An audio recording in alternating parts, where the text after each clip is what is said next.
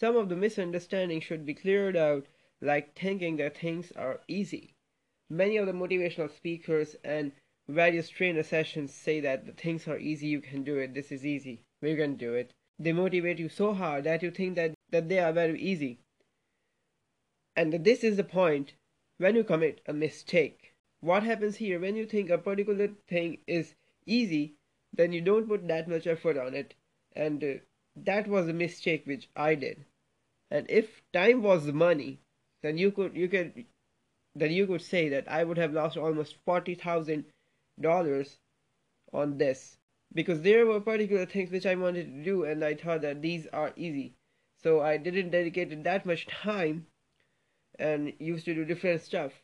And at the end, the result was nothing, absolutely nothing. Neither I was able to uh, do my goals, neither I was able to do the things which I was supposed to do. Because I was thinking that the first one is very easy, then it could be achieved easily, and the different thing on which I worked was also not done because of insufficient time providing. That is what the problem here is. Now you would say that if we don't think that things are easy, then thinking anything too difficult is also not good. Well, you're right. Taking a thing much difficult as they actually are is also very bad.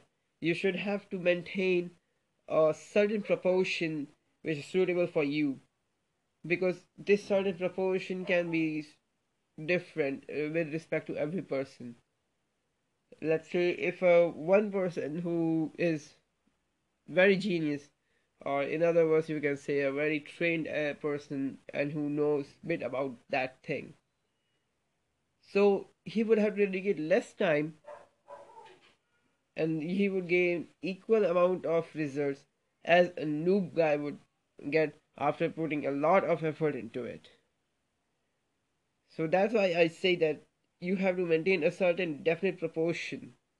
Neither too hard, neither too easy. It's just in the middle and you would get it. That's it for today. See you tomorrow.